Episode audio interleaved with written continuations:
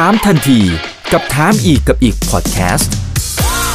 ถามแบบรู้ลึกรู้จริง เรื่องเศรษฐกิจและการลงทุนกับผม อีกบรรพฒนาเพิ่มสุขครับ สวัสดีครับ สวัสดีเพื่อนเพื่อนนักทุนทุกคนนะครับ นี่คือไรนาวบายอีกบรรพททุกเรื่องที่นักทุนต้องรู้นะครับ วันนี้ได้รับเกียรติเป็นอย่างสูงเลยนะครับ จากคุณกอบศิศิลปชัยครับ ผู้บริหารงานวิจัยเศรษฐกิจ และตลาดทุนธนาคารกสิกรไทยครับ สวัสดีครับคุณกอบศิษย์ครับ สวัสดีครับคุณบานพอดครับสวัสดีครับทุกท่านครับอ่าวันนี้ก็จะว่ากันด้วยเรื่องของค่าเงินนะครับ เพราะตอนนี้เราจะเห็นว่าค่าเงินดอลลาร์โอ้โหแข็งโป๊กเลยนะครับในขณะที่ค่าเงินเยนอื้อหืออ่อนค่ามากที่สุดในรอบ 24-25 ปีแล้วนะครับค่าเงินบาทครับก็อ่อนค่ามากที่สุดในรอบ 5 ปี คือถ้าสมมุติว่ามองในภาพใหญ่ๆมันมีส่วนไหนที่ที่มันเหมือนและมันต่างกันบ้างครับแล้วเดี๋ยวเราค่อยเจาะไปที่ทีละประเทศนะฮะอ่า โอเคได้ครับครับก็เอ่อคือถ้าเราบนเท้าความนะครับสิ่งที่เราเคยคุยกับข่าวที่แล้วเนี่ยก็คือว่าครับสิ่งที่มันขับเคลื่อนให้ค่าเงินดอลลาร์เนี่ยแข็งไปเรื่อยๆเนยนะครับก็คือว่าเอ่ออาจจะมองการแก้ปัญหาเฉพาะหน้านะครับก็คือว่าเรื่องของเงินเฟ้อนะครับคราวที่แล้วเราอาจจะคุยกันว่า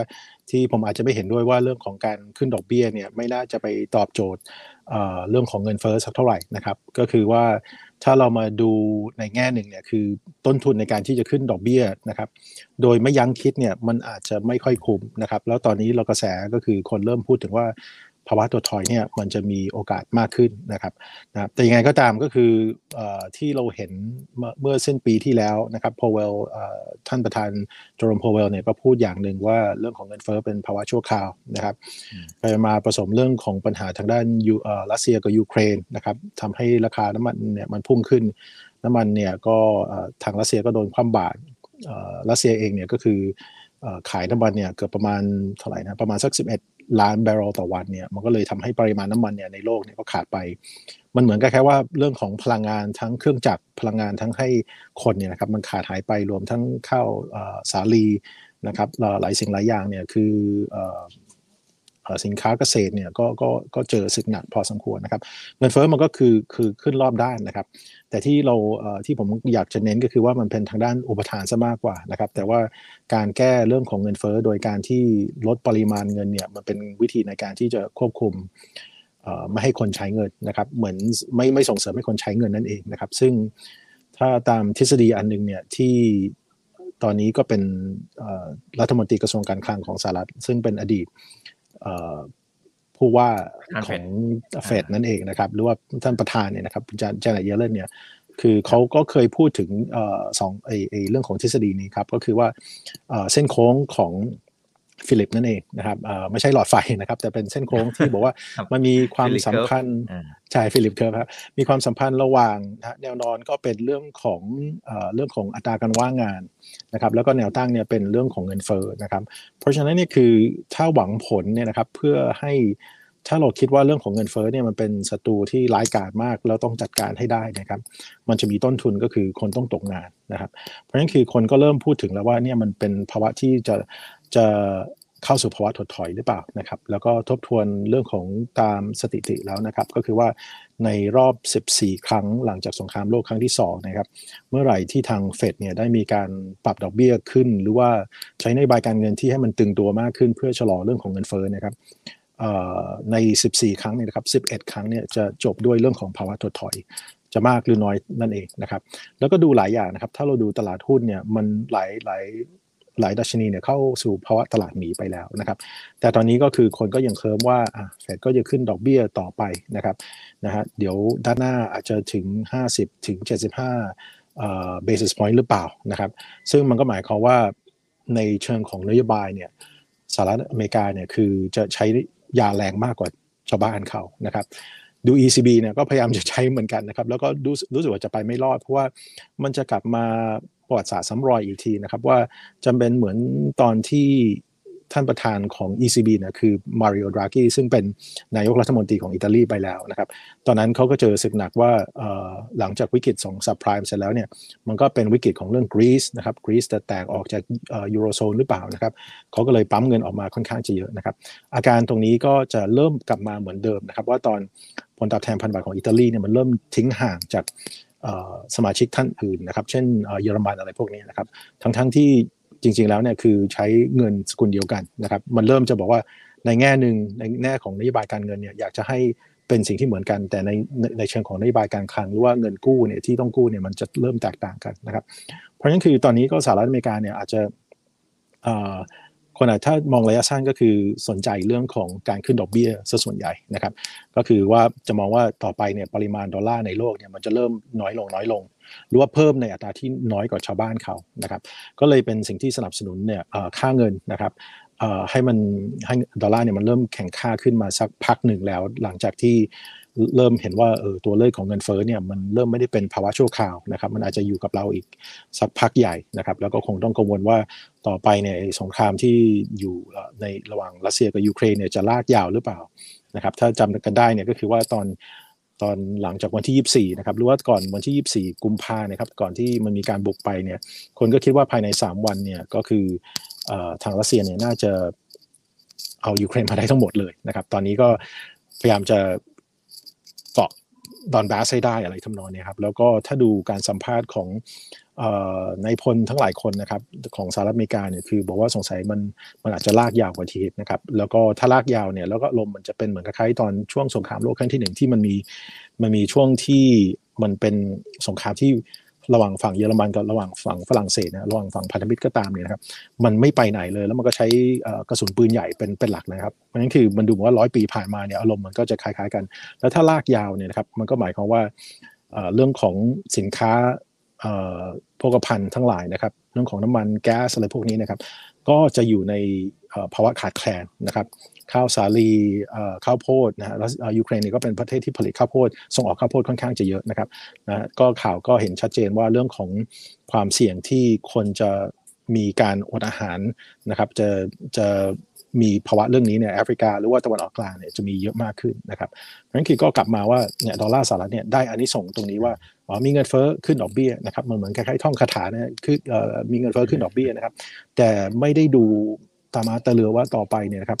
มันพร้อมหรือเปล่าที่จะขึ้นดอกเบี้ยถึงขนาดนี้นะครับก็คือว่านี่โดยรวมเนี่ยครับของสหรัฐอเมริกาเนี่ยมันถ้าเปรียบเทียบ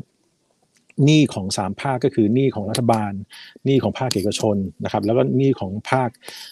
ครัวเรือนเนี่ยนะครับมันมันใหญ่กว่าเศรษฐกิจของเขาเนี่ยประมาณคือเป็น 270%ของ GDP นั่นเองนะครับเพราะฉะนั้นคือการขึ้นดอกเบี้ยเนี่ยมันก็ให้เริ่มเห็นชัดเจนแล้วว่าเออตลาดบ้านเนี่ยอาจจะซบเซา เป็นเป็นจำเลยรายรายแรกนะครับ แล้วก็จะเข้าสู่ภาวะถดถอย แต่ว่าตลาดมันก็จะคิดระยะสั้นก่อนนะขึ้นดอกเบี้ยดอลลาร์ก็ตอนนี้ก็ซื้อขายกันนะครับเงินเงินมันสะพัดเยอะบางครั้งมันมีเรื่องของการเก็งกำไร เรื่องกระแสการเก็งกำไรเยอะนะครับ แล้วก็มองสั้นอาจจะไม่ได้มองปัจจัยปัจจัยพื้นฐานระยะยาวนะครับเพราะฉะนั้นคืออันนี้ก็เป็นเรื่องของดอลลาร์นั่นเองกลับมาที่คุณบรรพตถามเรื่องของเยนเนี่ยคือที่ท่านบอกว่า นโยบายการเงินเนี่ยนะครับมันไม่ใช่เหมือนเสื้อยืดเป็น free size ว่าทุกคนเนี่ยสามารถใส่ได้เหมือนกันหมดนะครับบางคนก็ตัวใหญ่นะครับบางคนก็แขนอาจจะยาวกว่าคนอื่นอะไรทำนองเนี่ยถ้าสมมติเอาเอาเสื้อยืดของสหรัฐอเมริกา ก็คือนโยบายการเงินเนี่ยมาใส่ให้กับคนญี่ปุ่นก็อาจจะไม่เหมาะสมนะครับเพราะว่าเราก็ต้องดูว่าเรื่องของบริบทของญี่ปุ่นนี่นะครับคือคือมันไทยเนี่ยจะเหมือนกับใครญี่ปุ่นบางบางหลายอย่างเหมือนกันนะครับ ก็คือผมบางครั้งตอนไปเล่าให้ลูกค้าฟังนะครับ ก็ชอบเล่าว่า เนี่ยมันเป็นตำนานของอังสุมารินกับโกบุริหรือเปล่านะครับ เรามีความผูกพันกับญี่ปุ่นเนี่ยมาตั้งแต่สงครามโลกครั้งที่2นะครับแล้วดูสิฮะว่าคนที่ลงทุนในบ้านเราค่อนข้างจะเยอะก็คือญี่ปุ่นนั่นเองนะครับโตโยต้าฮอนด้าอะไรพวกนี้นะครับคือเกือบเกือบผมว่าหนึ่งเกินเกินเกือบยังไม่ถึงครึ่งหนึ่งนะครับของ FDI ทั้งหมดเนี่ยคือมาจากประเทศญี่ปุ่นนะครับเพราะฉะนั้นคือเราเราก็จะมีคุณสมบัติอะไรคล้ายๆญี่ปุ่นพอสมควรนะครับ ก็เรื่องของประชากรนั่นเองนะครับ เลยอันนี้มันเป็นสิ่งหนึ่งที่บอกว่า เอาเสื้อยืดเนี่ยนะฮะมาเสื้อยืดของอเมริกาเนี่ยมาให้คนญี่ปุ่นใส่เนี่ยหรือว่า BOJ ใส่เนี่ยมันอาจจะไม่เหมาะสมนะครับ เพราะว่าอะไรฮะคือญี่ปุ่นเนี่ยเขามีหนี้มากกว่านะครับ เพราะอย่าลืมว่าญี่ปุ่นเนี่ยเข้าสู่ภาวะวิกฤตตั้งแต่ปี 1989 นะครับ แล้วตอนนั้นก็โดนวิจารณ์ว่า ทำลายช้าเกินไปนะครับปล่อยให้นิกเกิเนี่ยมันไปกับ 4 0,000นะฮะฟองสบู่แตกนะครับแล้วก่อนจะทำอะไรเนี่ยก็คือปล่อยให้แบงก์มันเป็นพวกซอมบี้แบงก์ไปหมดแล้วนะครับแล้วก็ญี่ปุ่นเนี่ยก็เหมือนกับใช้ เสียเรื่องของโอกาสไปเนี่ยหลายสิบสิบปีทีเดียวนะครับ แล้วก็จะใช้มาตรการเนี่ยที่มันสะสมมานานมากขึ้นมากขึ้นก็คือว่าระบบหนี้สาธารณะของเขาเนี่ยก็ปาไป 250%ของ GDP ไปแล้วนะครับเมื่อกี้ที่ผมผมบอกเนี่ยคืออันนั้นของสหรัฐอเมริกาเนี่ยรวม 3 ภาค แต่แค่ภาคเดียวของภาครัฐบาลของญี่ปุ่นเนี่ยครับก็ปาไป 250%ของ GDP ไปแล้วนะครับอย่างหนึ่งที่ผมอยากจะอยากจะให้เป็นข้อคิดนะครับก็คือว่าตอนตอนที่ ลูกหนี้เนี่ยเช่นรัฐบาลเนี่ยครับมีหนี้เยอะขนาดนี้นะครับ สิ่งที่เขาอาจจะไม่อยากจะโฆษณานะครับ แต่สิ่งที่น่าจะเป็นอันนี้ส่งให้เขาเนี่ยก็คือว่าดอกเบี้ยมันติดลบนะครับ ถ้าดอกเบี้ยติดลบเนี่ย มันก็มันก็ไม่มีเอ่อมันก็จะมีคนได้เปรียบ แล้วก็คนเสียเปรียบ คนที่จะเสียเปรียบก็คือคนที่ฝากเงินใช่ไหมครับนับวันฝากเงินไปเนี่ยนะครับเงินมันก็กำลังซื้อมันก็จะหายไปทุกวันทุกวันนะครับ ในแง่อีกอีกตรงข้ามก็คือว่าคนที่กู้เงินในภาวะที่ดอกเบี้ยติดลบเนี่ยก็จะเหมือนกับใคล้ายมีการ ยังไงฮะคือหนี้มันก็จะลดลงโดยโดยปริยายนั่นเองนะครับเพราะฉะนั้นคือมันอาจจะตอบโจทย์ทางด้านญี่ปุ่นด้วยซ้ำนะครับว่าการที่ดอกเบี้ยมันติดลบเนี่ยนะครับหรือว่านโยบายการเงินของเขาเนี่ยผ่อนคลายมากกว่าทางสหรัฐอเมริกาเนี่ยนะครับแล้วก็ญี่ปุ่นเนี่ยก็เป็นประเทศที่อาศัยเรื่องของการส่งออกเรื่องของการท่องเที่ยวนะครับนะเพราะว่าคนที่ใช้เงินในประเทศตัวเองเนี่ยมีน้อยลงทุกวันนะครับเหมือนที่ผมอาจจะเคยเรียนไปว่าตั้งแต่ปี 2008 แล้วเนี่ยประชากรของญี่ปุ่นเนี่ยพระอาทิตย์ขึ้นพระอาทิตย์ตกเนี่ยนะครับ จะมีคนน้อยลงทุกวันนะครับ เพราะฉะนั้นคือของเขาเนี่ยจะไม่มีพลวัตของเงินเฟ้อเหมือนกับประเทศที่เน้นเรื่องของการบริโภคภายในประเทศนะครับ ไทยก็เหมือนกันใช่ไหมก็คือว่าเราเน้นเรื่องหัวจักของเราเนี่ยคือส่งออกกับท่องเที่ยวอารมณ์จะคล้ายๆกันนะครับ แต่สหรัฐอเมริกาเนี่ยก็จะเน้นเรื่องของการบริโภคของคนอเมริกันนั่นเองนะครับ คือคือเราอาจจะพูดคุยกันว่า ประเทศจีนเนี่ยนะครับเป็นโรงงานของโลกนะครับแต่สหรัฐอเมริกาเนี่ยเป็นผู้บริโภคของโลกนั่นเองนะครับแล้วก็เฟดเนี่ยก็คือธนาคารกลางของโลกไปต่างหากนะครับเลยบริบทมันจะแตกต่างกันว่าญี่ปุ่นเนี่ยอาจจะจงใจก็ได้ว่าเขาอยากจะ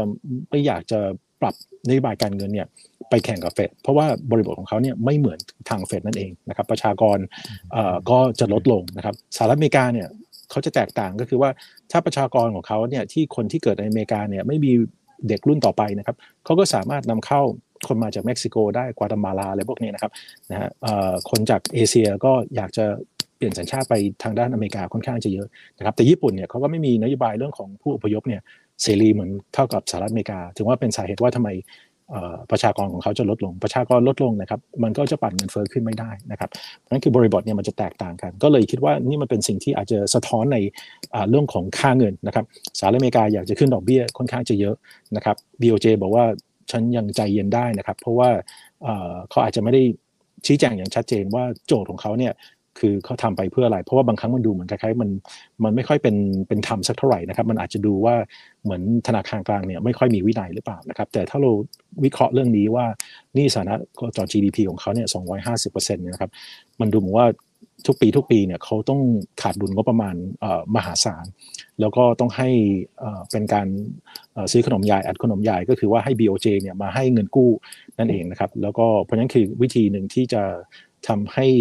งบประมาณของเขาเนี่ยคือรัฐบาลเนี่ยถังแตกไปแล้วแต่ไม่ถังแตกไปมากกว่านี้นะครับ ก็คือว่าต้องให้ BOJ เนี่ย ต้องต้องช่วยนะครับ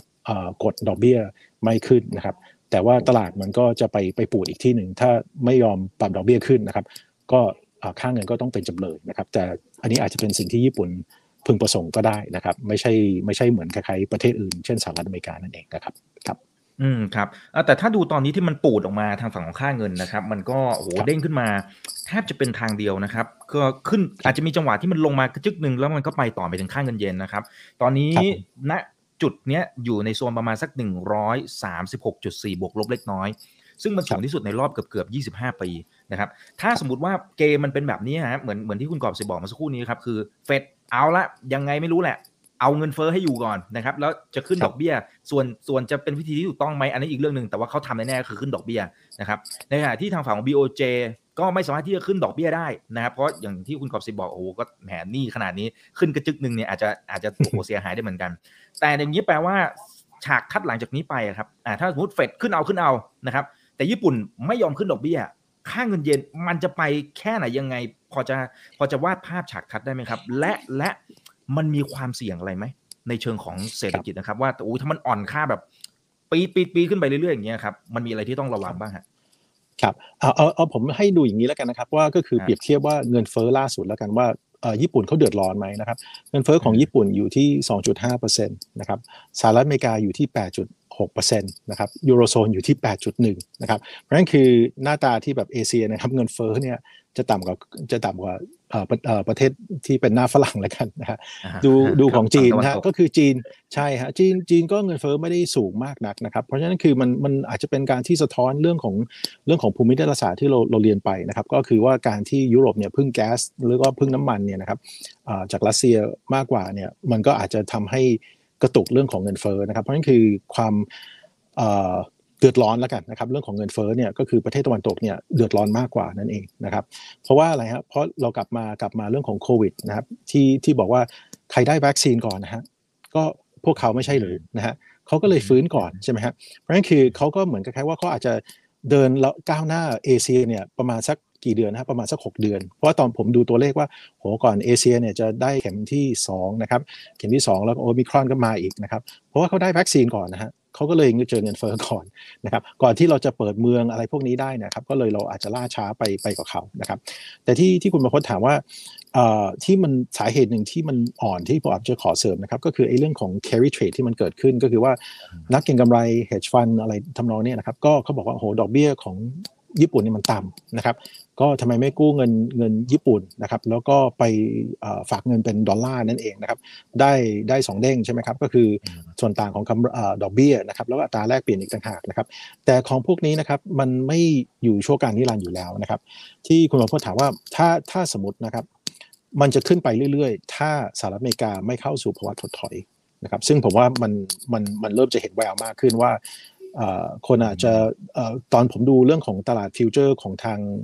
วกเฟดฟันนะครับ มันเหมือนมันก็ตลกนิดนึงนะครับ ลากดอกเบี้ยขึ้นเพื่อเพื่อมาลากลงนะฮะบางครั้งเหมือนแค่ว่าเราเราเราเราขึ้นดอกเบี้ยไปเพื่อเราจะได้มีเอ่อพื้นที่ที่จะลดดอกเบี้ยอีกทีนะครับบางครั้งถามว่าเฮ้ยมันจำเป็นถึงขนาดนั้น หรือเปล่าว่ามันมันทำไปเพื่ออะไรนะครับ คือเราอยากจะให้มันมีเสถียรภาพเอ่อโดยไม่ต้องสร้างวิกฤตเอ่อที่ที่ตัวเองก่อขึ้นมานั่นเองนะครับ เลยเอ่อคำถามคำถามที่คุณประพจน์ถามคือ ผมอยากจะตอบว่า ถ้าตราบใดถ้าไม่มีวี่แววที่สหรัฐอเมริกาเนี่ยจะเข้าสู่ภาวะถดถอยนะครับ เยนมันก็จะอ่อนไป เพราะว่า carry trade มันก็จะทำไปเรื่อยๆ คนก็คิดว่าเออมันสงสัยค่าเงินก็เอ่อเยนก็จะอ่อนเมื่อเปรียบเทียบกับดอลลาร์เพราะนั้นคือฉันซื้อดอลลาร์ในราคานี้มันก็แข็งขึ้นเมื่อเปรียบเทียบกับเยนมันเขาเขาก็ได้กำไรจากอัตราแลกเปลี่ยน แล้วก็ก็ได้ส่วนต่างของดอกเบี้ยอีกต่างหากนะครับนะแต่ผมว่ามันมันจะมีจุดที่มันจะเปลี่ยนก็คือว่าเรื่องของความวิตกกังวลมากขึ้นว่าสหรัฐอเมริกาเนี่ยครับขึ้นดอกเบี้ยขนาดนี้ ตัวเองก็มีหนี้ขนาดนี้ แล้วจะไม่มีผลข้างเคียงเลยหรือนะครับ ก็ที่ผมเรียนไปว่าในเศรษฐศาสตร์มันก็ต้องมีข้อแลกเปลี่ยนนะครับเศรษฐศาสตร์มันก็คือเป็นการกำจัดจำหน่าย หรือว่าจัดการหรือว่ากระจายเรื่องของทรัพยากรเนี่ยให้มันมีผลประโยชน์สูงสุดนะครับ แต่มันไม่มีของฟรีนะครับเพราะฉะนั้นคือต้นทุนของการที่ขึ้นดอกเบี้ย ก็คือความเสี่ยงที่จะเข้าสู่ภาวะถดถอยนั่นเองนะครับถือว่าเราอาจจะได้ยินคนเริ่มพูดมากขึ้นนะครับอาจจะเป็นต้นปีหน้าหรือเปล่านะครับ แต่ผมกลัวว่ามันอาจจะเร็วกว่าที่คิด เพราะว่าปริมาณหนี้ที่มันมีเนี่ยมันจะฉุดหลังทางด้านเศรษฐกิจนั่นเองนะครับเพราะฉะนั้นคือนี่มันเป็นสิ่งที่นะฮะก็คือทางฝ่ายบริหารนะครับ เช่นโจไบเดนก็พยายามจะบอกว่าคงไม่เกิดขึ้นหรอกนะครับ แต่เราดูสถิติแล้วนะครับมันไม่เข้าข้างนะครับ คือมันบอกว่ามันมีโอกาสโดยภาพรวมเนี่ยครับคือเกือบ 78%เนี่ยนะครับที่จะเข้าสู่ภาวะถดถอยนะครับ เพราะฉะนั้นคืออผมคิดว่ามันจะขึ้นไปเรื่อยๆไม่ได้นะครับ เพราะว่าถึงจุดหนึ่งคนเริ่มเห็นกระแสหรือวี่แววที่สงสัยยืนยันว่าภาวะถดถอยเนี่ยมันจะเข้ามาสู่สหรัฐอเมริกานะครับภายในปีนี้เนี่ยครับ คนก็มันต้องปิดไอ้เรื่องของอ่าเรื่องของการเก็งกำไรที่ขายเยนซื้อดอลลาร์ขายเยนซื้อดอลลาร์นะครับ แล้วก็เอ่อเอาเงินเข้ามาใส่ในกระเป๋าดีกว่านะเทขายทำกำไรดีกว่านะครับ แทนที่จะไปแช่แล้วก็ไปติดดอยนะครับครับผมอืมครับอ่าแต่โอเค อันนี้อันนี้เป็นฉากทักหนึ่งนะครับ ในกรณีที่โอเค ทางฝั่งของอเมริกาเข้าสู่ภาวะเศรษฐกิจถดถอยอาจจะปีนี้ปีหน้าอะไรว่านไปนะครับ แต่ ไอไอตอนที่มันเป็นช่วงระหว่างระหว่างที่ทางฝั่งของเอ่ออเมริกายังไม่ได้เข้าสู่ภาวะเศรษฐกิจถดถอยนะครับและอเมริกายังใช้นโยบายขึ้นดอกเบี้ยไปเรื่อยๆเนี่ยทางฝั่งของญี่ปุ่น ถ้าเขาใช้นโยบายแบบนี้อยู่เนี่ยมันมันมีข้อเสียอะไรบ้างที่เราเราต้องระมัดระวัง เช่นเงินเฟ้อมันอาจจะต้องแบบพุ่งปรี๊ดเริ่มขึ้นมาแบครับบอย่างมีนัยยะอะไรหรือเปล่าจนไปกระทบจนไปกระทบกับค่าของชีพของประชาชน หรือยังไงฮะอันนี้ครับอยากจะได้เห็นภาพหน่อยนะครับ ครับคือคือข้อดีของญี่ปุ่นเนี่ยคือเนื่องจากว่าเขาเป็นเขาเป็นคนที่เป็นที่คนลงทุนซะมากกว่านะครับเขาไม่ได้อาศัยเงินลงทุนจากต่างประเทศนะครับเขาเขาจะเขาจะเป็นคนที่ให้เงินลงทุนในต่างประเทศซะมากกว่านะครับแต่อันนี้มันก็อาจจะเป็นสิ่งหนึ่งที่มันอาจจะทำให้เรื่องของภาวะการลงทุนนะครับเช่น Toyota Honda เนี่ยเขาก็ต้องคิดหนักว่าเอ๊ะสมมุติว่าเขากะว่าจะมาตั้งโรงงานนะครับในบ้านเรามากขึ้น แล้วก็ผลิตรถในบ้านเรา แล้วก็ส่งกลับไปที่ญี่ปุ่นเนี่ย การที่มันมีความผันผวนของค่าเงินเนี่ยมันแล้วมันมันดูเหมือนว่ามันไม่เห็นความชัดเจนสักเท่าไหร่นะครับการวางแผนทางด้านธุรกิจเนี่ยมันก็จะยากขึ้นนะครับเพราะฉะนั้นคือมันอาจจะทำให้ทุกคนเนี่ยเริ่มมีความลังเลมากขึ้นนะครับ ตั้งราคาไว้แล้วก็มาตกม้าตายเพราะว่าอัตราแลกเปลี่ยนนั่นเองนะครับคนก็เลือกจะรอดูดีกว่านะครับ เพราะฉะนั้นคือก็ญี่ปุ่นก็อาจจะมีความเสี่ยงเหมือนกันว่าเรื่องของภาวะถดถอยก็อาจจะมี เพราะว่าการตัดสินใจเนี่ยมันเริ่มตัดสินใจยากขึ้นนะครับนะ แต่แต่คือเนื่องจากว่าญี่ปุ่นเองเนี่ยครับคือเป็นประเทศที่โตช้ามามาหลายปีอยู่แล้วนะครับ ก็คือว่าค่าเสียโอกาสเนี่ยผมว่าเขาเขาไม่ได้เยอะมากกว่าคนอื่นนะครับ เพราะว่าอยู่ในภาวะที่ตกต่ำมาหลายปีแล้วนะครับ เพราะฉะนั้นคือผมว่าความเสี่ยงของญี่ปุ่นก็คือเรื่องของการที่คนจะรอการตัดสินใจซะมากกว่า เพราะว่าการผันผวนของค่าเงินเนี่ยมันอาจจะทำให้คนอยากจะดูทิศทาง เพราะว่ากลัวว่าถ้าสมมติมาลงทุนในในต่างประเทศนะครับ แล้วก็ ต้นทุนเนี่ยมันอาจจะควบเริ่มควบคุมลำบากนะครับหรือหรือว่าต้องคิดว่าเออลงทุนในญี่ปุ่นแทนดีกว่านะครับ เพราะว่าถ้าไปตั้งโรงงานในต่างประเทศแล้วนำนำสินค้าเนี่ยกลับมาในญี่ปุ่นอีกทีเนี่ยมันเริ่มต้นทุนมันเริ่มบานปลายอะไรพวกนี้นะครับ มันก็อาจจะทำให้เรื่องของเรื่องของการลงทุนของญี่ปุ่นเนี่ยโดยเฉพาะเรื่องของลงทุนในเครื่องจักรอะไรพวกนี้นะครับ ในเศรษฐกิจจริงเนี่ยอาจจะเลื่อนออกไปนะครับ แล้วมันก็อาจจะโดยปริยายเนี่ยก็เป็นภาวะถดถอยของตัวมันเองนะครับ ครับผมแต่เนื่องจากว่าประเทศญี่ปุ่นเนี่ยคือเรากับญี่ปุ่นเนี่ยจะจะคล้าย ๆกันนะครับ คือเราเรื่องของส่งออกเนี่ยคือเราก็เป็นตัวตัวหลักนะครับรวมรวมทั้งเรื่องของท่องเที่ยวเนี่ยมันก็น่าจะได้อันนี้สงส่วนหนึ่งนะครับ ก็คือเรื่องของค่าเงิน แต่ว่าจังหวะตอนนี้เนี่ยถ้าคนโดยรวมเนี่ยครับอยู่ในภาวะ ข้าวยากหมากแพงนะครับก็อาจจะต้องต้องคิดคิดหนักเหมือนกันว่าเออไปไปท่องเที่ยวดีหรือเปล่านะครับโควิดมันก็ยังยังอยู่ในกระบวนการที่เนิ่นๆที่เริ่มฟื้นกันนะครับก็ก็ปลดล็อกกันมากขึ้นนะครับ ก็ดูจีนเนี่ยก็ยังไม่ปลดล็อกนะครับ เพราะฉะนั้นคือจะถามว่าการที่ค่าเงินเนี่ยญี่ปุ่นเนี่ยมันอ่อนขนาดนี้เนี่ยมันจะเป็นการที่ดึงเรื่องของนักท่องเที่ยวได้หรือเปล่านะครับ ก็อาจจะยังไม่เป็นจังหวะนะครับ อาจจะต้องรอเหมือนใกล้ๆหน้าหนาวนั่นเองนะครับของเราเองเนี่ยก็คิดว่า มันอาจจะโยงกับสงครามยูเครนก็ได้นะครับ ก็คือว่าถ้ายุโรปเนี่ยตอนสิ้นปีเนี่ยยังไม่มีแก๊สเพียงพอนะครับ ก็คงหนาวกลัวหนาวกันพอสมควรนะครับ ก็อาจจะเป็นเหมือนคล้ายๆนก ก็อาจจะหนีหนาวมามาทางด้านทางด้านเขตร้อนนะครับรวมทั้งไทยด้วยนะครับ ก็อันนี้อาจจะเป็นตัวหนึ่งแต่ว่า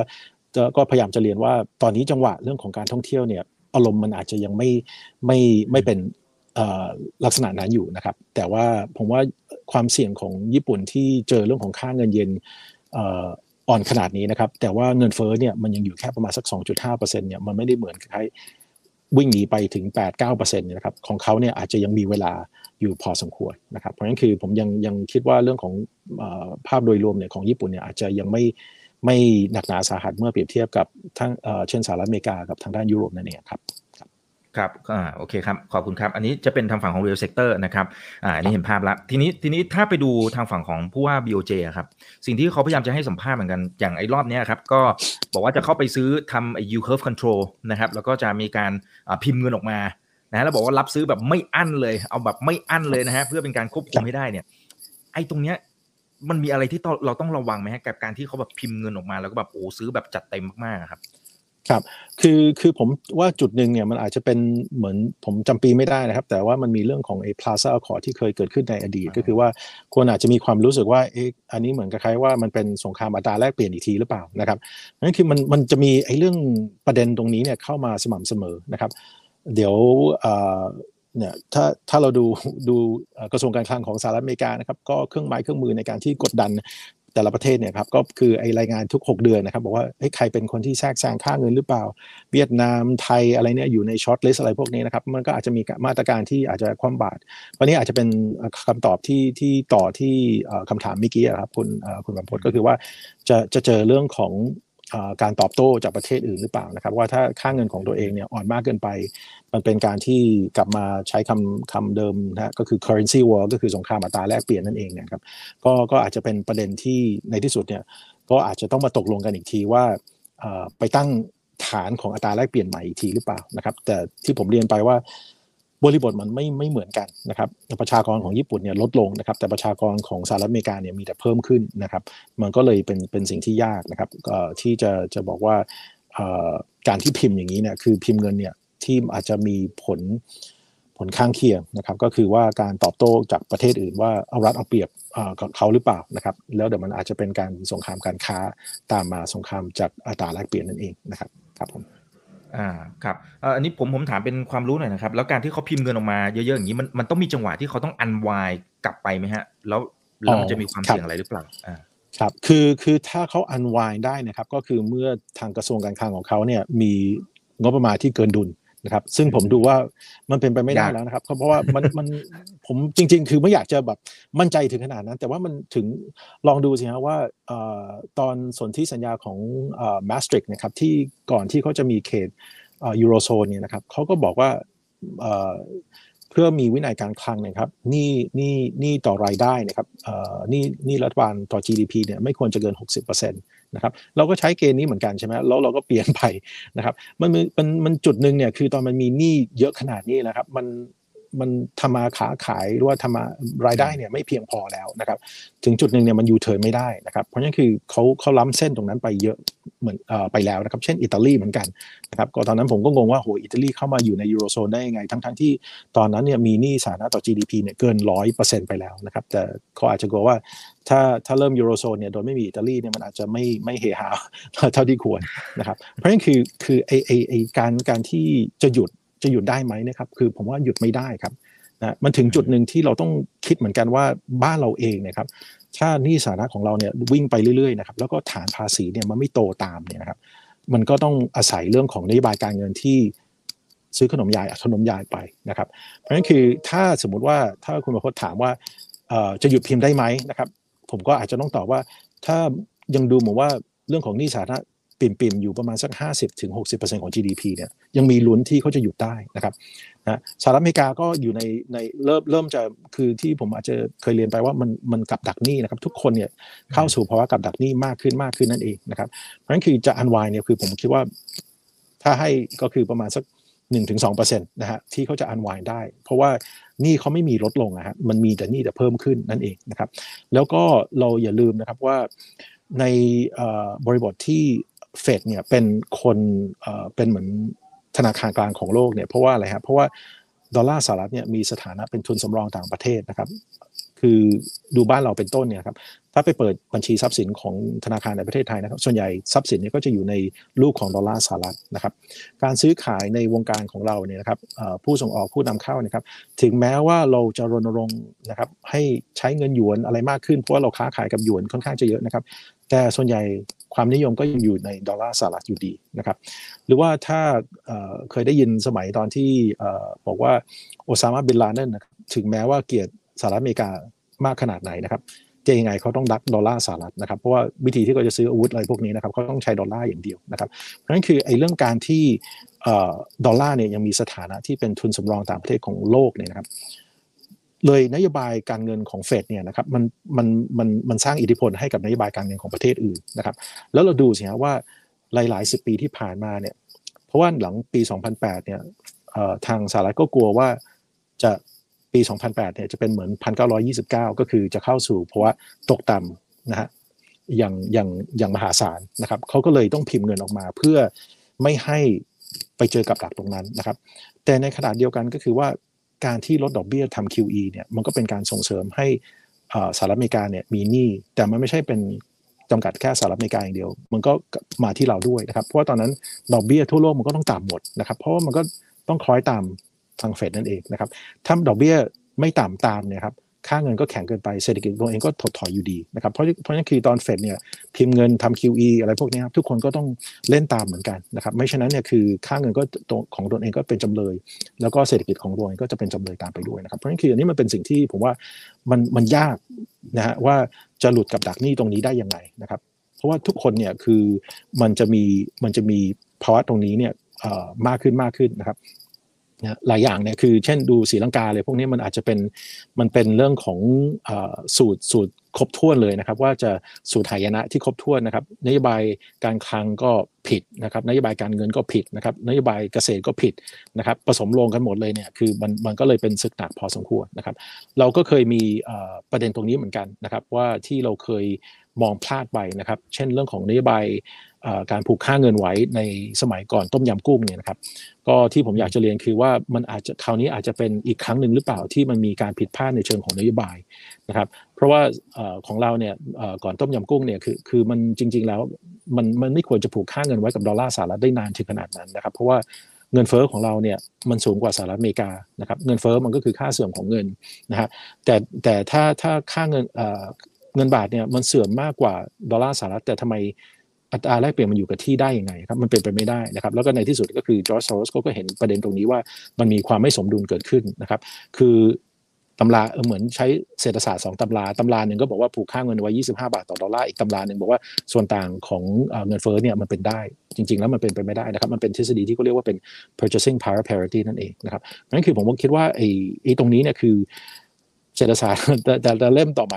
ต่อไปเนี่ยคงต้องเขียนใหม่นะครับเพราะว่าตอนนี้มันมันทุกคนจะเริ่มเป็นเหมือนคล้ายๆญี่ปุ่นมากขึ้น แล้วไม่รู้จะแก้อย่างไรนะครับ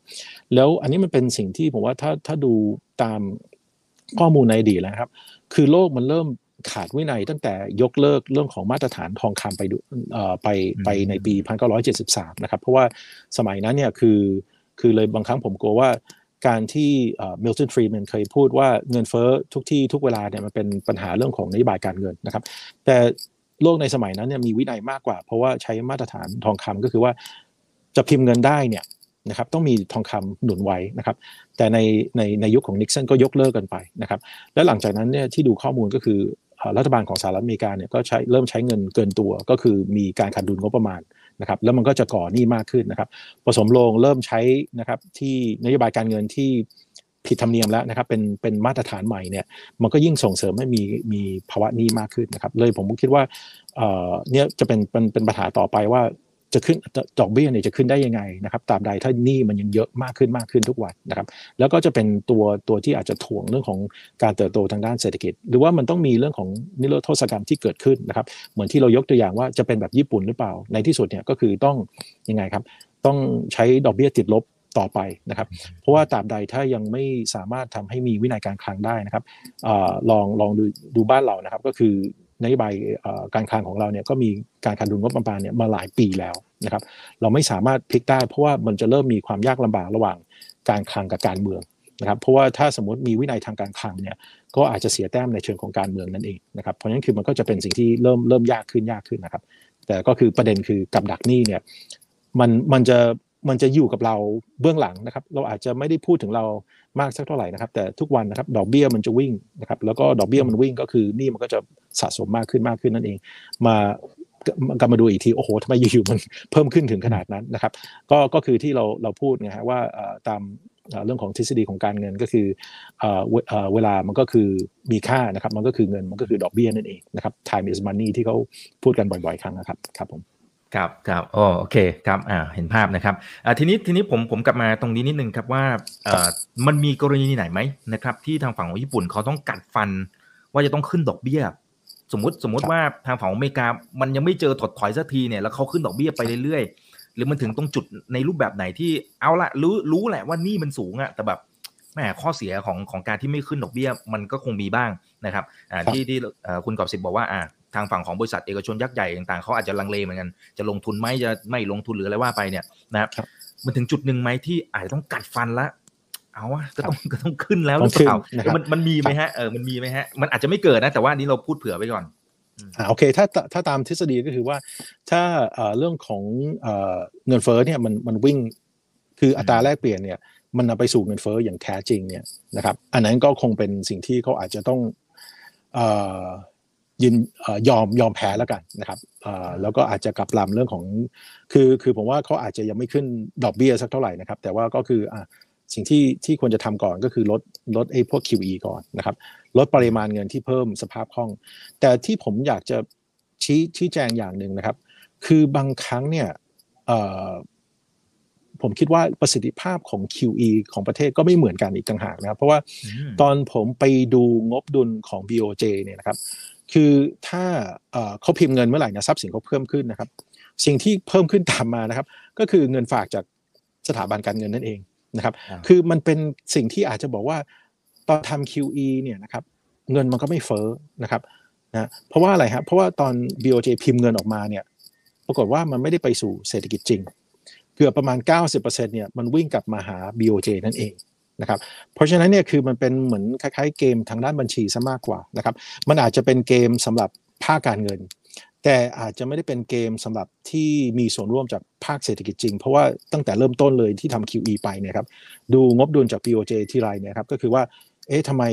เงินที่สถาบันการเงินเนี่ยกลับมาฝากไว้กับ BOJ เนี่ยมันใกล้เคียงกับเงินที่เขาอัดเข้าไปที่ทำ QE นั่นเองนะครับเพราะฉะนั้นคือเรากลับมาดูตรงนี้ว่านี่อาจจะเป็นสาเหตุว่าทำไมไอ้เรื่องของมันแตกต่างจากเฟดหรือเปล่าตอนเฟดทำ QE นะครับเงินเงินบางส่วนเนี่ยมันก็วิ่งกลับมาที่เฟดแต่มันไม่เยอะเท่ากับทาง BOJ นั่นเองนะครับเงินมันก็เลยมีประสิทธิภาพในเชิงของ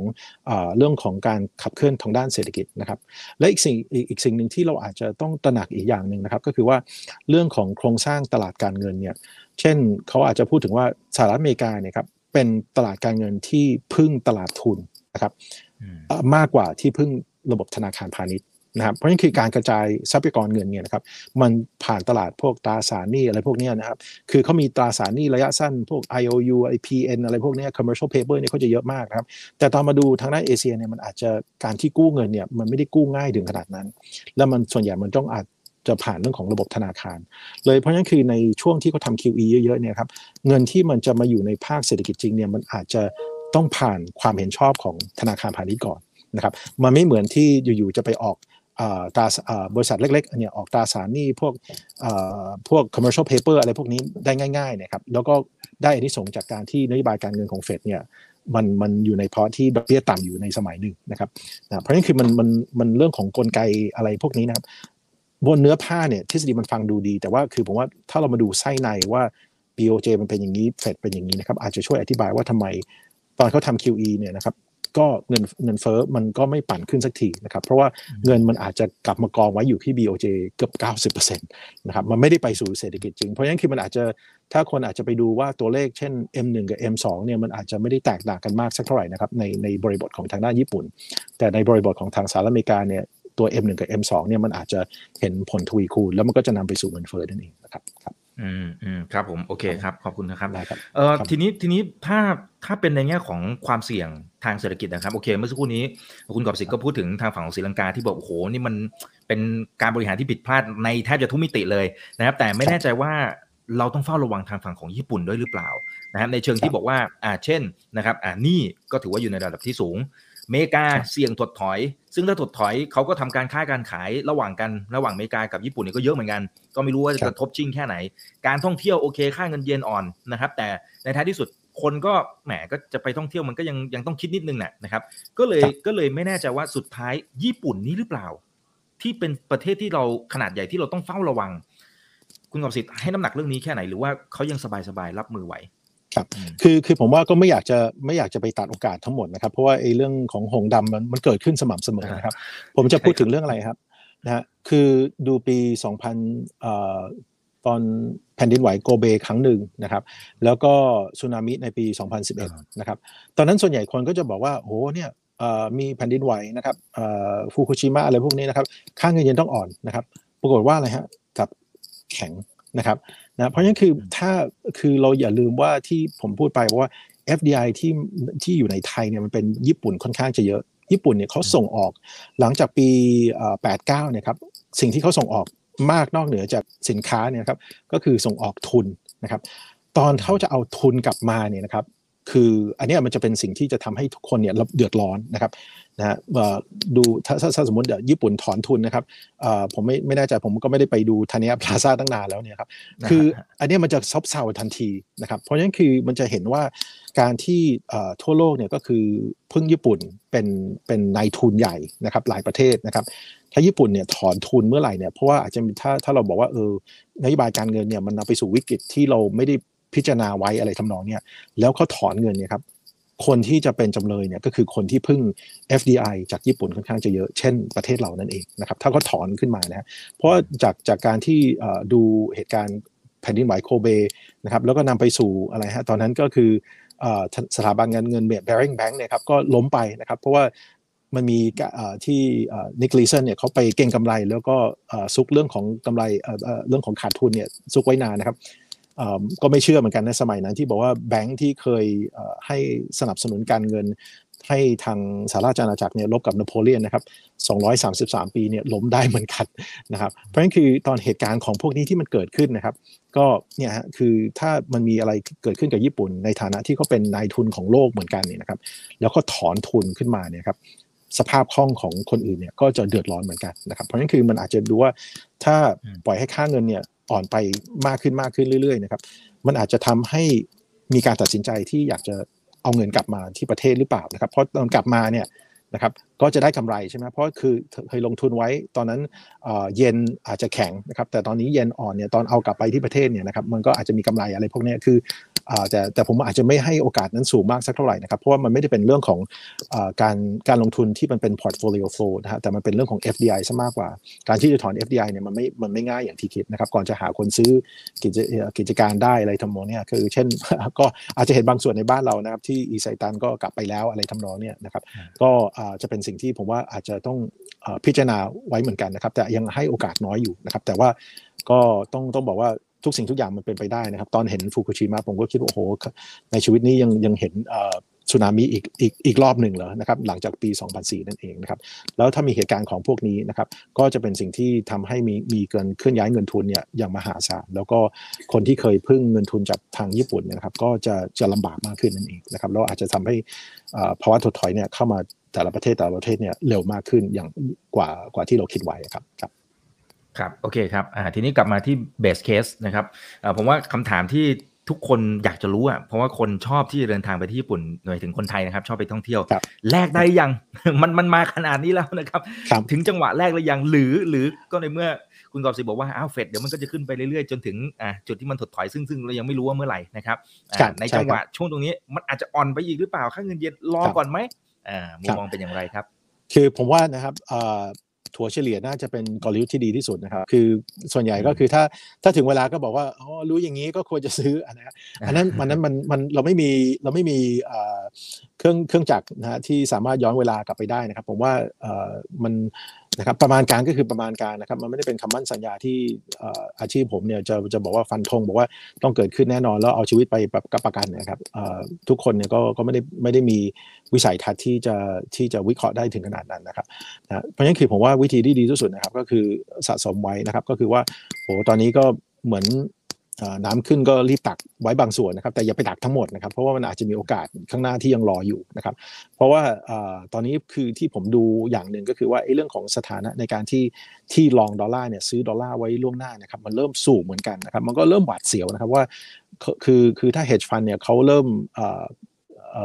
เหมือนเทขายปิดปิดไอสถานะที่เขาซื้อดอลลาร์ไว้เยอะๆแล้วก็ ขายหรือขายเงินไว้เยอะๆเงินเยนไว้เยอะๆนะครับมันมันก็อาจจะทำให้เรื่องของเงินเยนเนี่ยกลับมาแข่งค่าได้นะครับ คือดูดูเรื่องของความผันผวนของเงินเยนเนี่ยเป็นเป็นสกุลเงินโดยเฉพาะ โดยเฉพาะเรื่องของอัตราแลกเปลี่ยนระหว่างยูโรกับเยนเนี่ยนะครับ คนคนที่ผมดูเทรดเดอร์เรานะ ถ้าเล่นตัวนี้ได้แล้วกำไรนะครับคือเป็นเทวดาจริง ๆ เพราะว่าความผันผวนทั้งสองสกุลเงินเนี่ยมันมหาศาลทีเดียวนะครับ ถ้าใครอยากอยากเล่นรถไฟเหาะนะครับ ไปซื้อขายคู่นี้เลยครับยูโรกับเยนนะครับเยนบาทเนี่ยนะครับคือผมว่ามันดีอย่างหนึ่งเพราะว่าเราเรามีเรื่องของที่ที่ผมว่าที่น่าจะน่าจะสะสมเพราะว่าอะไรฮะเพราะว่าอย่าลืมนะฮะอย่างหนึ่งคือที่เราต้องดูรอบของ การจ่ายเงินปันผลของญี่ปุ่นนะครับนะมีนานะครับกับกันยาเนี่ยจะเป็นช่วงที่เงินเยนเนี่ยน่าจะแข็งเมื่อไปเทียบกับเงินบาทนั่นเองนะครับเพราะฉะนั้นคืออย่าไปรอกันยามากเกินไป เพราะว่าอะไรฮะกันยาก็จะเป็นการปิดงบประมาณครึ่งปีนะครับแล้วมันก็จะมีการจ่ายเงินปันผลนะครับเพราะฉะนั้นคืออย่าไปรอจนจนถึงกันยาคือก่อนกันยาเนี่ยเริ่มควรจะสะสมไว้ตามที่เราตั้งงบประมาณไว้ถ้าสมมติจะไปเที่ยวญี่ปุ่นนะครับ คือควรจะควรจะตุนไว้ก่อนก่อนกันยาแล้วกัน เพราะว่าตอนตอนกันยาเนี่ยบริษัทญี่ปุ่นในในเมืองไทยเนี่ยครับจะมีการจ่ายเงินปันผลแล้วตอนนั้นเนี่ยคือเงินเยนเนี่ยก็จะมีแนวโน้มที่จะแข็งค่าเมื่อเปรียบเทียบกับบาทนั่นเองนะครับเพราะฉะนั้นคือกันมีนากับกันยาเนี่ยจะเป็นช่วงที่โดยโดยตามฤดูกาลแล้วเนี่ยครับเงินเยนจะแข็งนะครับ เพราะฉะนั้นคือถ้าจะวางแผนไปหน้าหนาวนะฮะไปอยากจะไปดูภูเขาฟูจิอะไรพวกนี้นะครับ ก็คือควรจะตุนไว้ก่อนกันยาแล้วกันนะครับครับเพราะเดี๋ยว ใช่แต่ทยอยดีกว่าครับ คือผมว่ามันโลกนี่มันซับซ้อนเรา มันมันมีหงดำเต็มไปหมดเลยนะฮะคือคือใครจะคาดคิดนะครับว่าเรื่องสงครามของปูตินนะฮะมันเกิดขึ้นได้ยังไงนะครับ แล้วก็เราก็ไม่รู้ว่าจะมีจุดเดือดของภูมิรัฐศาสตร์ที่ไหนนะครับ แล้วก็ถ้ามีเรื่องของความวิตกกังวลเรื่องนี้นะครับเงินเยนก็จะยังยังมีผมว่ายังมีสถานะเป็น safe haven อยู่นะครับ คนก็จะวิ่งไปหาเงินเยน เพราะว่า ขายก็ไปเยอะแล้วนะครับ ตอนนี้ก็ปิดปิดทำกำไรไว้ดีกว่านะครับ เราก็ไม่รู้ว่าอะไรจะเกิดขึ้นนะครับ โดยเฉพาะถ้าเราเราเราต้องดูอย่างหนึ่งนะครับจุดภูมิรัฐศาสตร์ที่ผมเรียนไปตัวที่อาจจะอาจจะยังไม่ได้เรียนเคยเรียนไปเนี่ยคือว่าไอ้เรื่องของความตึงเครียดระหว่างสหรัฐอเมริกากับกับจีนนะครับเกี่ยวกับเรื่องของไต้หวันนะครับที่ดูสองสามอาทิตย์ที่ผ่านมาที่บอกว่าจีนบอกว่า ช่องแคบไต้หวันนี่นะครับมันไม่ใช่หน้าน้ำของนานาชาติ เพราะฉะนั้นคือสหรัฐอเมริกาเนี่ยจะเอาเรือเรือรบเนี่ยมาวิ่งวิ่งวิ่งแถวนี้ไม่ได้นะครับ แล้วเราไม่รู้ว่ามันมันจะมีอุบัติเหตุเกิดขึ้นหรือเปล่านะครับ เพราะฉะนั้นคือภาวะสงครามหรือว่าภาวะตึงเครียดในเชิงของภูมิรัฐศาสตร์เนี่ยเงินเยนเนี่ยจะเป็นเป็นสกุลเงินที่ได้อานิสงส์นะครับแล้วเราอาจจะซื้อไม่ทันนะครับ ก็ต้องดูตรงนี้แล้วก็ที่เขาบอกว่าเดือนเดือนไหนที่จริง ๆ แล้วเนี่ยคือถ้าจีนเนี่ยหวังผลที่จะ ข้ามไปไปทางไต้หวันเนี่ยครับมันจะมีแค่ประมาณ 2 เดือนนะครับ น่าจะเป็นประมาณสักเดือนเมษากับเดือนตุลานะครับ เรื่องของสภาพแวดล้อมเนี่ยมันจะมันจะเอื้อมากกว่าไต้ฝุ่นก็น้อยลงอะไรทำนองนี้นะครับ เรื่องของการที่ที่ที่จะทำปฏิบัติการในเชิงของทหารเนี่ยมันก็จะง่ายขึ้นนะครับ แต่โดยรวมเนี่ยคือเขายังคิดว่าเรื่องของกำลังพลเนี่ย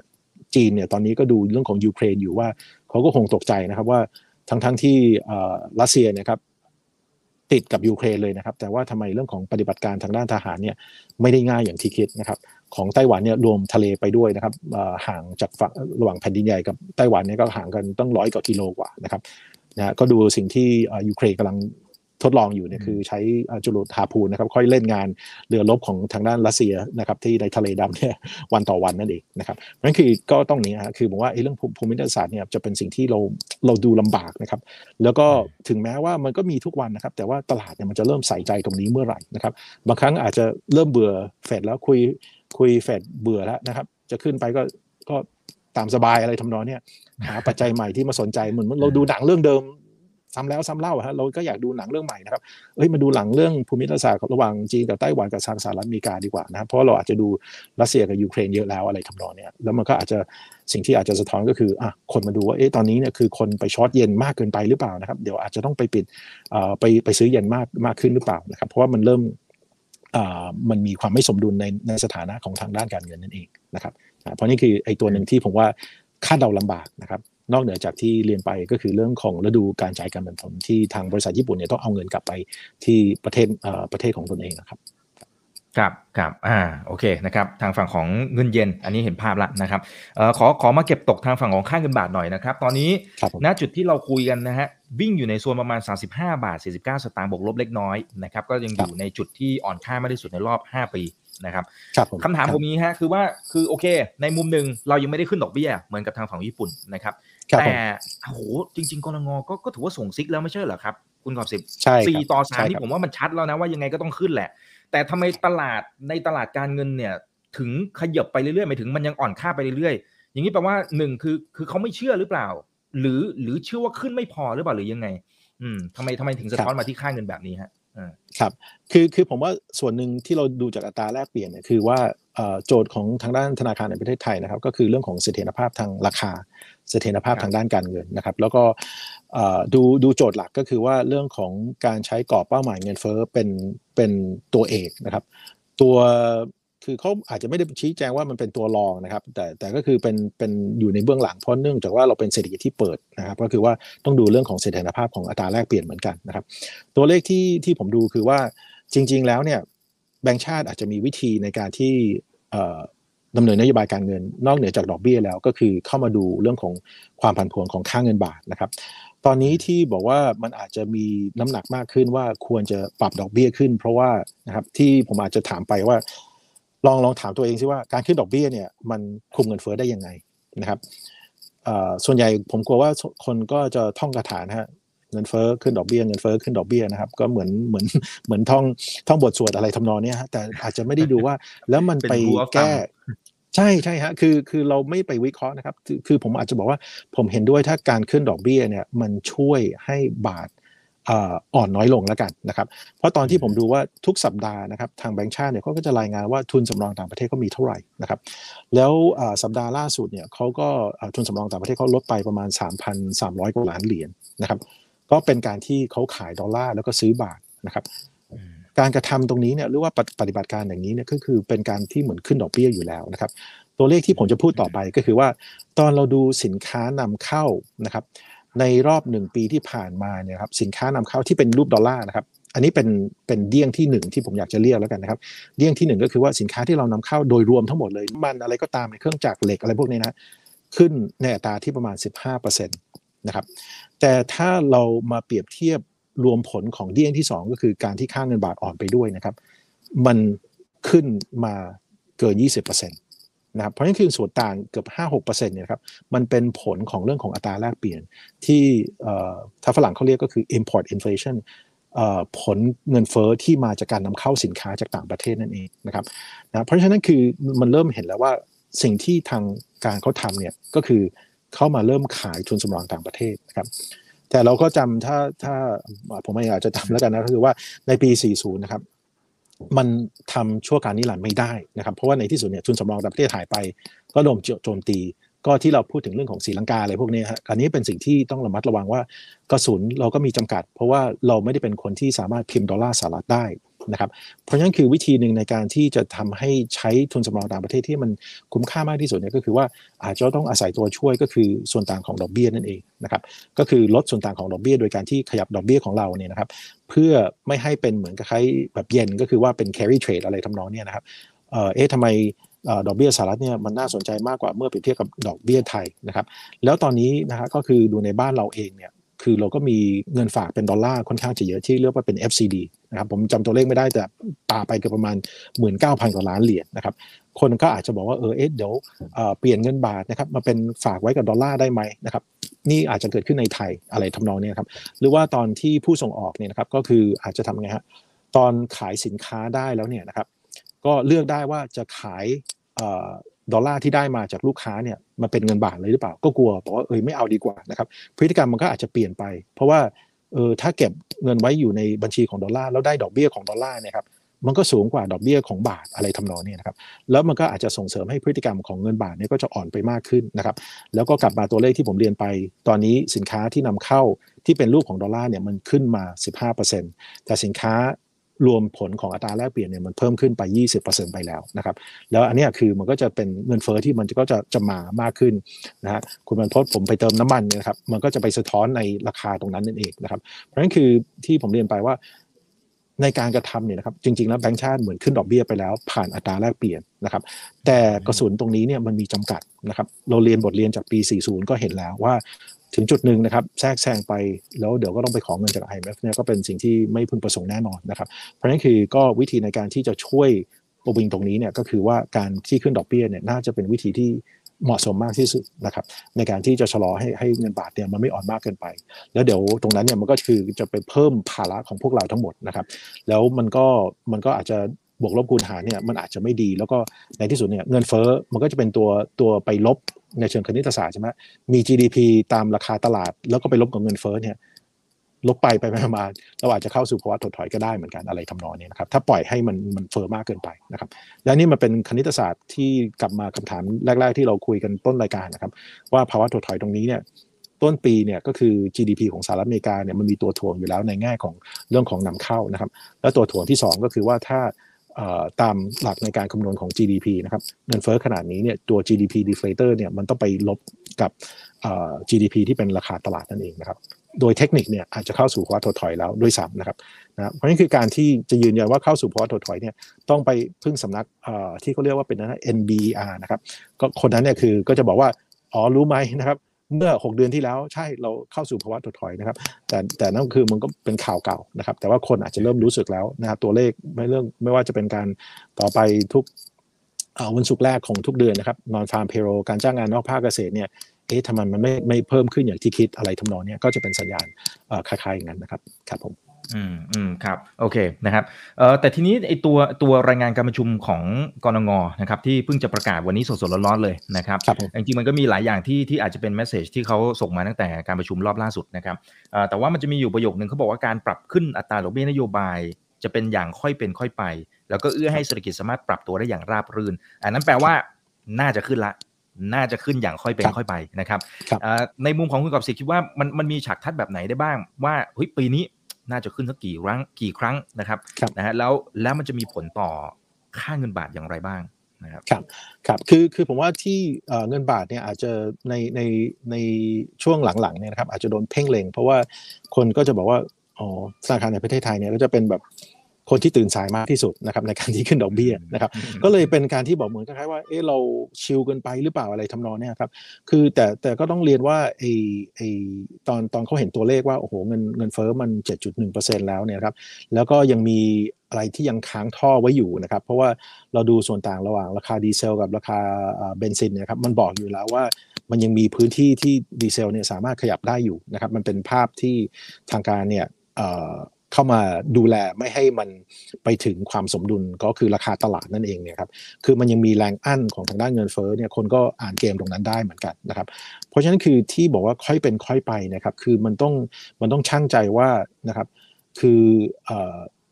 หลังจากโควิดเนี่ยนะครับโควิดเริ่มมาเนี่ยครับคือรายได้อะไรพวกนี้เนี่ยมันหายไปทั้งนั้นเลยนะครับเราก็ดูจากเรื่องของหนี้ครัวเรือน 90%ของ GDP หนี้ของรัฐบาลก็ขึ้นไปเท่าไหร่แล้วนะครับ เพราะฉะนั้นคือการที่ ปล่อยให้ดอกเบี้ยขึ้นอย่างรวดเร็วนะครับทางการคลังก็เหนื่อยนะครับ เพราะฉะนั้นคือสิ่งที่คุณอาคมเนี่ยเหมือนอาจจะบอกว่าเมื่อพิจารณารอบด้านแล้วเนี่ยครับสงสัยการที่ขึ้นดอกเบี้ยอาจจะเป็นสิ่งที่ดีที่สุดนะครับสำหรับทุกฝ่ายนะครับ แต่ถ้าสมมุติว่าเป็นเนื่องเนื่องจากว่าทางการคลังเนี่ยเป็นคนที่กู้เงินนะครับ ก็อยากจะให้ดอกเบี้ยต่ำนะครับ แต่ว่าไปไปมาเนี่ยก็คือว่าตลาดมันก็เริ่มไม่ไม่ค่อยมีความเชื่อมั่น ขนาดนั้นนะครับ เพราะว่าดูจากโครงสร้างของดอกเบี้ยดอกเบี้ยแล้วนะครับ โดยเฉพาะดอกเบี้ยระยะสั้นเนี่ยนะครับ เริ่มสะท้อนว่าเงินดอกเบี้ยต้องขึ้นขึ้นคือหลังจากที่ทางทางแบงก์ชาติได้พูดถึงว่าเออมันอาจจะรอได้สักพักใหญ่อะไรทำนองนี้มันก็จะดูเหมือนคล้ายๆเอ๊ะมันเป็นแผ่นเสียงตกล่องหรือเปล่า เอ๊ะจอร์มพาวเวลก็เคยพูดแบบนั้นอะไรทำนองนี้นะครับ ก็เลยเลยบอกว่า ทุกคนเนี่ยก็เจอเจอบริบทเรื่องของเงินเฟ้อคล้าย ๆกันนะครับแล้วที่ที่ผมเรียนไปว่านี่เป็นน่าจะเป็นประเด็นที่เราต้องต้องคิดนะครับก็คือว่าการจำหน่ายวัคซีนนะครับมันก็เป็นสิ่งที่บอกว่าทำไมเงินเฟ้อใครมาก่อนมาช้านะครับเพราะว่าเรื่องของการการที่ฟื้นตัวนะครับผมดู PMI นะฮะก่อน PMI เราจะเกิน 50เนี่ยคือเราช้ากว่าเขา เกือบเกือบ 6 เดือนนะครับเพราะนั่นคือไอ้เรื่องของวัฏจักรของเงินเฟ้อเนี่ยมันก็จะมาตามผลลัพธ์ของเรื่องของการจำหน่ายของของวัคซีนที่ที่เกิดขึ้นเมื่อเมื่อเมื่อปีที่แล้วอะไรทำนองนี้แล้วก็ปัจจุบันนะครับเพราะนั่นคือก็ที่กลับมาว่าขึ้นขึ้นต้องต้องพิจารณาว่าเรื่องของ ผมไม่รู้ว่าควรจะใช้คำนี้ดีว่าเรื่องของความเหมาะสมเป็นธรรมแล้วกันนะครับ ทุกหลายฝ่ายนะครับ เพราะว่าคือตราบใดถ้าเรื่องของฐานะการคลังเรายังยังขาดดุลก็ประมาณขนาดนี้อยู่นะครับ แล้วก็ต้องอาศัยในการที่ช่วยลากย่าอะไรทำนองนี้นะครับ ก็คือต้องต้องกู้เงินมาเพื่อดำเนินนโยบายทางด้านเศรษฐกิจ ซึ่งมันต้องใช้เงินนะครับ ถ้าต้นทุนมันแพงมากเกินไป มันก็จะมันก็จะยากนะครับในการที่จะระดมทุนนะครับ แล้วมันอาจจะเป็นเป็นดาบสองคมที่ที่เกิดขึ้นนะครับเพราะนั้นคือการที่ขึ้นดอกเบี้ยย่างรุนแรงแบบเฟดเนี่ยคือผมว่าก็ก็ไม่เหมาะสมสำหรับบ้านเรานะครับ เพราะว่าเรื่องของเศรษฐกิจของเราเนี่ยมันไม่ได้ขับเคลื่อนโดยการบริโภคถึงขนาดถึงขนาดทางสหรัฐอเมริกานะครับ เพราะว่าเรารู้อยู่แล้วว่าถ้าเรากลับมาวิเคราะห์วินิจฉัยเรื่องของเงินเฟ้อนะครับ มันมาจากปัจจัยของต่างประเทศ ซะส่วนใหญ่นะครับ จนกว่าเราจะมีจำนวนนักท่องเที่ยวเนี่ยมากขึ้นมากขึ้นนะครับ ตอนนั้นก็คือว่าเศรษฐกิจมันอาจจะเริ่มเริ่มยืนได้ด้วยตัวตัวเองมากขึ้นนะครับ แต่ตอนนี้ยังยังยืนไม่ไม่ค่อยแข็งเท่าไหร่นะครับแล้วเราไปเพิ่มภาระโดยดอกเบี้ยเนี่ยครับก็อาจจะทำให้มีภาวะถดถอยความเสี่ยงของต่อภาวะถดถอยมากขึ้นนั่นเองนะครับเพราะนั้นคือก็ต้องรอนิดนึงครับต้องรอนิดนึงต้องใจเย็นนิดนึงในการที่จะจะปรับนโยบายการเงิน เพราะว่าเรื่องของ ที่เรามีความคล้ายศรีลังกาเนี่ยคือการการที่เราพึ่งท่องเที่ยวนะครับ ก่อนโควิดเนี่ยเราก็ใกล้เคียงกันนะครับ 20%ขึ้นไปเนี่ยครับของ GDP เนี่ยก็มาจากการท่องเที่ยว ก็ดูดูจำนวนนักท่องเที่ยวที่มาบ้านเรานะครับคือเกือบ39 ล้านกับ 40 ล้าน เมื่อเปรียบเทียบกับประชากรของเราเนี่ยยังไม่ถึง 70 ล้านเนี่ยคือก็เป็นตัวเลขที่มากทีเดียวนะครับเพราะฉะนั้นคือเรายังไม่ได้ถึงสถานะตรงนั้นที่จะจะจะปรับดอกเบี้ยขึ้นได้ถึงขนาดนั้นนะครับคือต้องกลับมาใช้คำว่า stagflation นั่นเอง ทุกคนเนี่ยเจอตรงนี้หมดนะครับ เงินเฟ้อมันไม่ได้หมายความมันไม่ได้ขอเศรษฐกิจมันฟื้นนะครับมันมันมันน่าจะสะท้อนเรื่องของ supply shock ที่เกิดขึ้นในโลกนั่นเองนะครับ ครับครับอ่าขอคำถามสุดท้ายแบบสั้น ๆ เลยนะครับ กรอบกรอบของค่าเงิน มันอาจจะตอบยากนะครับ เพราะว่ามันโอ้สถานการณ์มันมันเยอะแยะมากมาย แต่เอาปัจจัยเท่าที่เราเห็นนะตอนนี้กรอบของค่าเงินบาทมันจะวิ่งอยู่สักส่วนเท่าไหร่ครับ คือผมว่าตอนนี้คนเริ่มถาม 36 เป็นไปได้ไหมนะครับ คือผมว่ามีความเป็นไปได้ แต่ยังไม่ให้โอกาสสูงเท่าไหร่นะครับ เพราะว่าตอนนี้เราดูสถานการณ์คือ คือมันมันมี